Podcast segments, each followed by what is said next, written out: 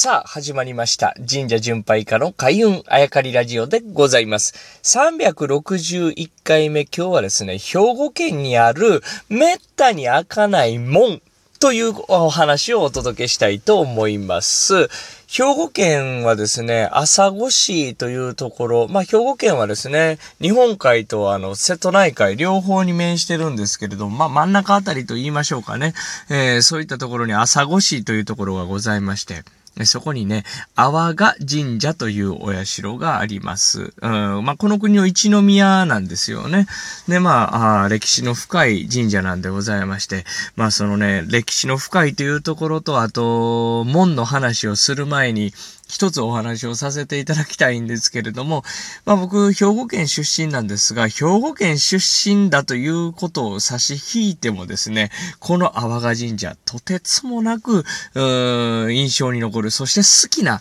神社なんですね。もちろん、あの、兵庫県に住んでる時はですね、実は参拝したことなんかなくてですね、神社巡拝家になって、そして一宮だからということで、この朝来市を訪れて、えー、阿波賀神社あ参拝させていただいたんですけれども、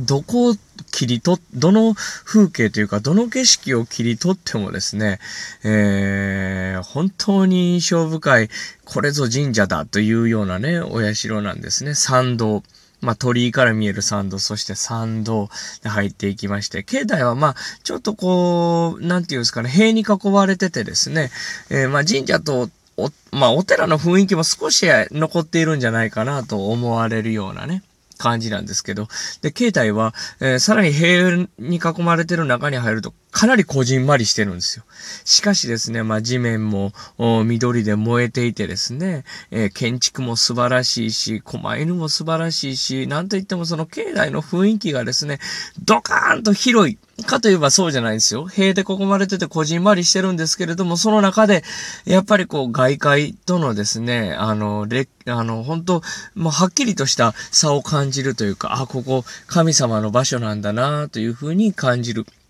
本当に素晴らしいお社なんです。で、このめったに開かない門というのはですね、今通り越してきたんですよ。で、最初鳥居があって参道見えましたよね。で、参道入って、え実は神社の本殿を目指して歩いていたんで、僕1回目は実は素通りしてしまったんですね。何の変哲もない門なんで。で、塀で囲われてるって言いましたよね。鳥居入って参道入ってると、その塀沿いにですね、塀を入るとこじゃなくて、うん結構手前に門がある。今日はこの門のお話をさせていただきたいんですね。これが直視門という門なんです。直使というのは、まあ、天皇の代わりをする人のことなんですね。例えば、言語変わりましたよ、年号変わりましたよって全国に皇居からわーっと、お生かされる人、それも直使と言うんですね。まあ、天皇が行くと時間がかかったりとかですね、現実的に無理なんで天皇の代わりとして行く。や直視はですね、えー地元ではですね、天皇の代わりというか、天皇として迎えられるわけですね。天皇が宿ってるわけですから。天皇と同じ扱い、ほほぼ同じ扱いをされると言われております。そうするとですね、普通の人とかがですね、入るもんじゃダメなんですね。なので、この直視が来た時だけ直視のために開けて、直視がくぐるためだけにあるもん、これを直視門と言うんです。この阿波賀神社にも直視門がございまして、実は近くの神社にも、この地域には直視門があるところは、あ実はあるんですけどね。この直視門、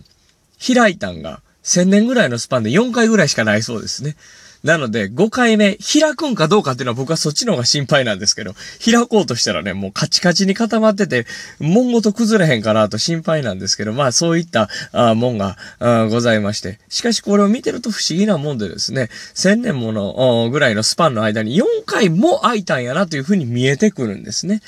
まあ、この辺が歴史のロマン、神社巡りのロマンかななんて思います。ぜひ皆さん行かれた時はですね、えー本殿、えーそしてま神様へ参拝されるのももちろんなんですけれども、この直視門というのを見ていただいて、5回目開く時とかね、あちょっと4回やったかっていうのはね、えー僕の記憶なんで定かではないんですけれども、次が開く時を想像したりですね、今まで開いたことを空想するのも面白いんじゃないかなと思います。ということで今日はですね、兵庫県にある滅多に開かない門という回をお届けしました。